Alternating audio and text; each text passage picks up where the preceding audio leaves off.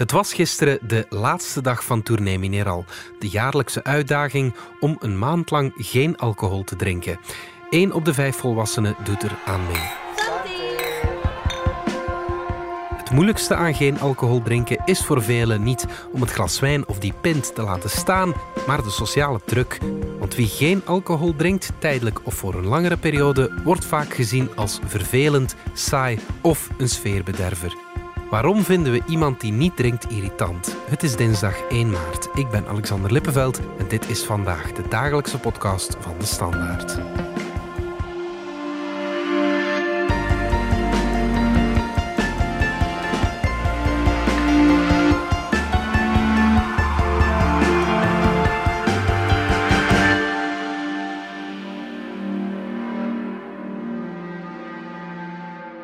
Wenke drinkt elk jaar een periode geen alcohol. Gewoon omdat het gezond is. Ik kan je lichaam wat ja, sober laten worden. Eh? Enkele jaren geleden dronk ze twee jaar lang niet. Ze wil haar lichaam af en toe gewoon wat rust gunnen. Ik ben iemand van uitersten, dus ofwel drink ik alles leeg, ofwel drink ik niet. Allee, ik kan met gemak drie à vijf flessen wijn drinken op een avond, uh, of een bakje of twee bier verzetten. Ja, mijn lichaam zegt zelf van nu is genoeg. Ik kan er niet iets heel specifieks op, op plakken. Het is echt wel mijn lichaam die zelf zegt: ja, kom, ik heb rust nodig. Dus ja, we moeten naar luisteren. Hè. Nu valt het toevallig samen met Tournee Mineraal, maar ze gaat hierna nog even door. Ik ben voor het moment veel beter zonder alcohol dan met. Dus ik denk wel dat het een tijdje gaat duren. Maar een, een echt tijdstip, ik wil die druk niet aan mezelf geven om daar een, een, een termijn op te plakken. Wanneer je zegt dan, oké, ik mag een maand niet drinken, dan keek je al uit naar, na, na die maand en toen duurt dat te lang. Ik ga niet drinken zolang dat comfortabel is. Voilà. Wenke merkt al snel dat geen alcohol drinken heel wat voordelen heeft. Je slaapt beter, je krijgt meer energie, je spaart geld uit, je huid gaat stralen, je kan kilo's verliezen, je hebt geen vervelende katers meer en dus spaar je tijd uit. Omdat als je drinkt, dan moet je denken van oké, ehm, morgenavond ga ik drinken, dus dat wil zeggen dat ik de dag erna niet zwaar ben, dus dat niet, niet ga kunnen doen. Je, je slaapt niet goed, dus je bent ook moe, je kater. Dus ik ben altijd fris ik kan altijd slapen, ook praktisch gezien. Ik moet niet zorgen voor een chauffeur.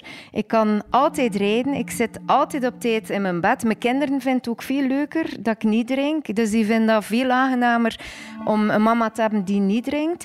Sport is ook... Ik sport vrij veel. En dat is ook veel, veel leuker als je niet drinkt. Je moet niet recupereren. Wenke zal daarom enkele maanden niet drinken, tot ze er terug zin in heeft. Waarschijnlijk zal dat zijn tijdens een leuk moment met vrienden of collega's, want geen alcohol drinken heeft ook één groot nadeel.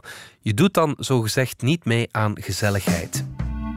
Meer dan 70% van de mensen die slagen erin om een maand lang niet, te, niet, te, drinken. Maar als je gaat kijken naar de mensen waarbij dat niet gelukt is, dan, dan merk je bijvoorbeeld, als je daar een beetje gaat vragen van oh, waarom of, of wat maakt of, of hoe komt het dat het niet gelukt is, dan krijg je ja, van die antwoorden van ja, het weekend was moeilijk, uh, vrijdagavond, even met vrienden afgesproken, op Valentijnsdag uh, een etentje en ja, dan was het toch moeilijk om dat glas wijn achterwege te laten. Volgens Tom Evenepoel, coördinator van de Druglijn en woordvoerder van Tournee Mineral, zijn de sociale activiteiten en de soms daarbij horende sociale druk voor velen de grootste uitdaging van Tournee Mineral. Het feedback van deelnemers blijkt een van de, van de moeilijkheden te zijn. Enerzijds um, de alomtegenwoordigheid van alcohol, al was maar via reclame en wat dan ook. Hoe vaak dat je het aangeboden krijgt, of dat het vanzelfsprekend lijkt en hoe dat je daar dan mee omgaat. Dat je toch nog altijd vaak moet verantwoorden waarom dat je geen alcohol drinkt. Wie niet drinkt, krijgt zelfs geregeld kritiek en vervelende vragen of opmerkingen ja, bewust is dat ook een beetje een, um, een tweede doelstelling van, van de campagne om daarvoor te sensibiliseren eigenlijk en ook een beetje mentaliteitswijziging op, op termijn te betrachten. Wenke last geregeld een alcoholpauze in, dus haar omgeving is dat intussen gewoon. Haar vrienden weten dat aandringen geen zin heeft. Toch frustreert ook Wenke zich af en toe over de opmerkingen die ze krijgt. Het ambetantste zelf vind ik um, dat er altijd gerefereerd wordt naar alcoholisme. Um, nu nog altijd, zeker van mensen die mij niet kennen, als je op restaurant gaat, uh, ja, mevrouw, drink iets mee? Um, ah ja, nee, ik drink geen alcohol. Dan is de vraag, ah, je bent chauffeur? Nee, ik drink gewoon geen alcohol. Ah, oei, is het van moeten? En, zo.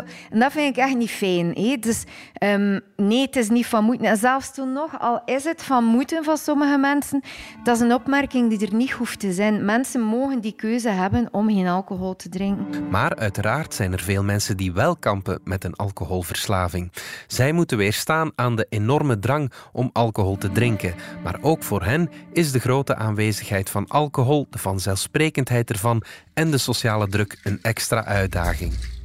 Veel mensen die echt zware alcoholproblemen gehad hebben, uh, komt er vaak op neer om geheel onthouding na te streven, voor, voor de rest van hun leven ook omdat dat herval altijd mogelijk blijft. En dat herval ja, dat kan ontstaan door, door zogeheten triggers. Hè, dingen die um, de associatie met alcohol, met drinken, een drang eigenlijk plots uh, heel onverwacht ook uh, heel hard kunnen oproepen.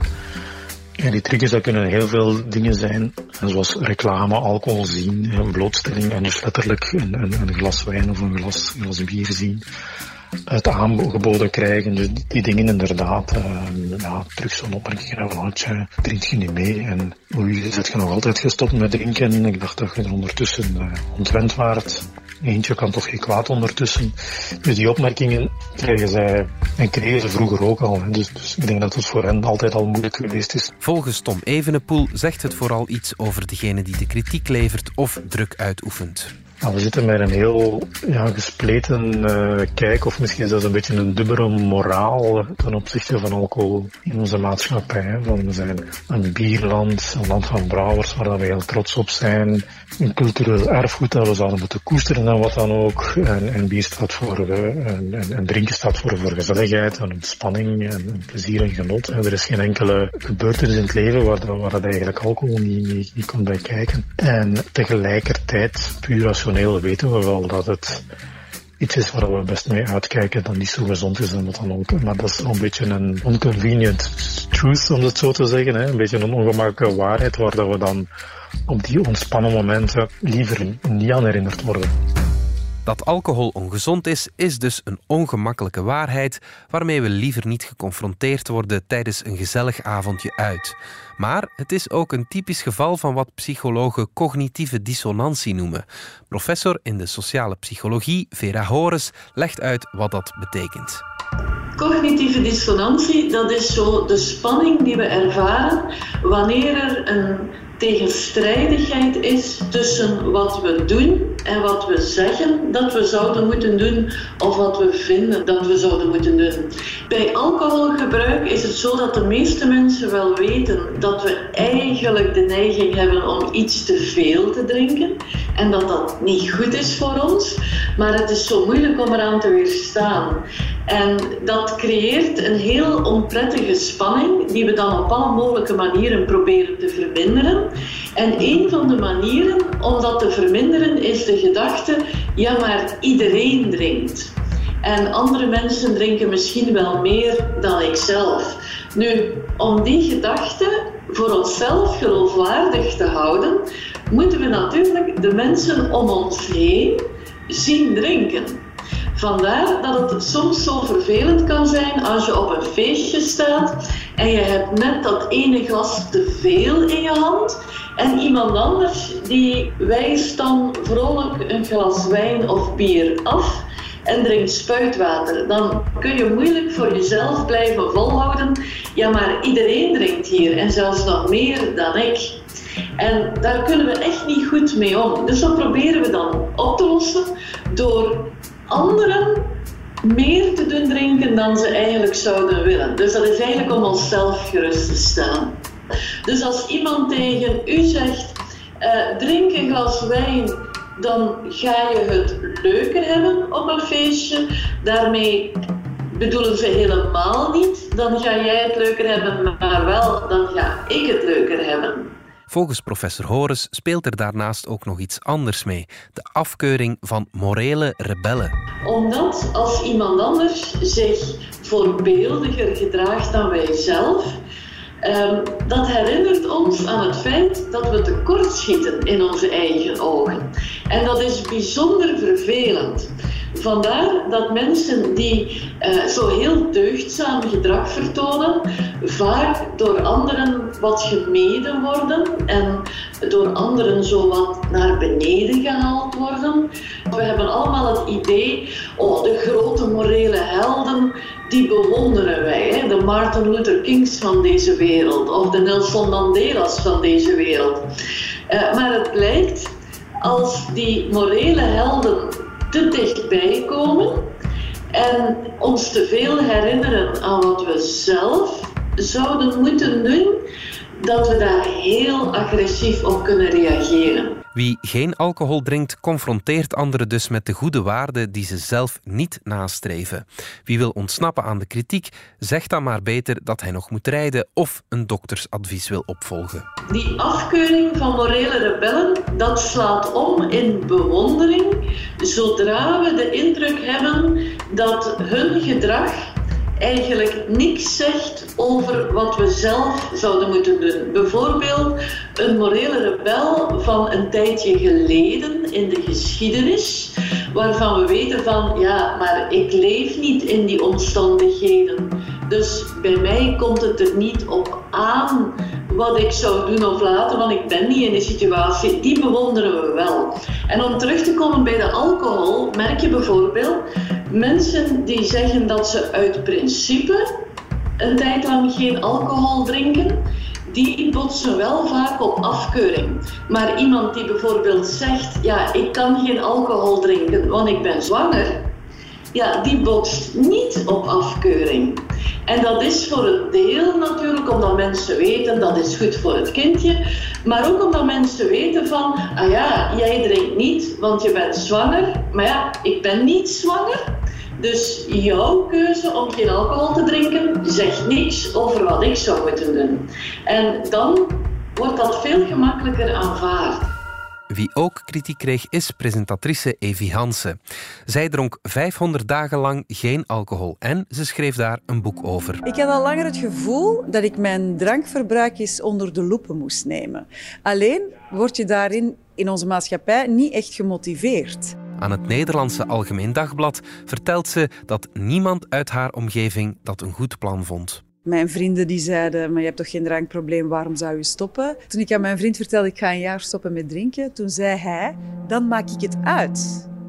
Tom Evenepoel noemt mensen zoals Evi Hansen en anderen die vraagtekens plaatsen bij ons alcoholgebruik pioniers. Ja, degene die voorop loopt, die, die gaat zich misschien het, het meest uh, geviseerd voelen. Kwestie van, tja, waarom niet? En, en uh, hoe je, ik moet mij gaan verantwoorden. Hij vergelijkt het met roken. Ik denk dat dat een, ja, een, een beetje een aanpassing is van, van een ingesteldheid. Net zoals vroeger misschien iedereen overal uh, elkaar een sigaret aanbood, tot op het moment dat mensen begonnen te zeggen, sorry, maar ik rook niet. Vroeger waren sigaretten alomtegenwoordig, nu twijfelt niemand nog aan de schadelijke effecten. Ondertussen uh, zie je dat niet meer gebeuren, dat, dat uh, iemand die rookt iedereen een sigaret aanbiedt. Ik denk dat die dingen heel hard aan het veranderen zijn. En ik denk dat naarmate dan meer mensen uh, dat doen, dat besef doet versterken van hoe hard is alcohol in een aantal omstandigheden altijd een norm. En door daar toch ehm, in, in door te zetten eigenlijk. Door mondig te zijn van kijk, sorry, maar voor mij geen alcohol of is er een alternatief of wat dan ook. Dat we die norm kunnen doen verschuiven. Als ik het nu vanuit de commerciële invalshoek bekijk, hoeveel zaken er ondertussen een alcoholvrij aanbod op in kaart hebben. Hoe in de supermarkten het aanbod aan alcoholvrij alternatieven is toegenomen. Dat is ook omdat die dingen aan het verschuiven zijn.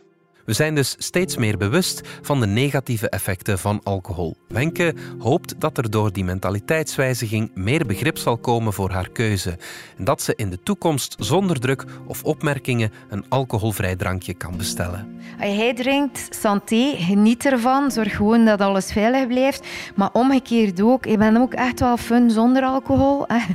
maar uh, laat allemaal elkaar een beetje gerust. Doe allemaal gewoon wat je zelf wil, wat je zelf goed bij voelt, wat je zelf comfortabel bij voelt. Als dat nu met of zonder alcohol is, je kan gerust op café gaan met een bende vrienden waarvan dat er een aantal niet drinken en een aantal wel drinken. Het kan. Het is ook leuk. Dit was vandaag de dagelijkse podcast van De Standaard. Bedankt voor het luisteren. Ken je trouwens DS Podcast al, de podcast-app van De Standaard? Daar luister je niet alleen naar onze journalistieke reeksen, je krijgt ook elke week een eigenhandige selectie van de beste nieuwe podcasts op de markt. Alle credits van de podcast die je net hoorde vind je op standaard.be-podcast. Reageren kan via podcast.standaard.be. Morgen zijn we opnieuw.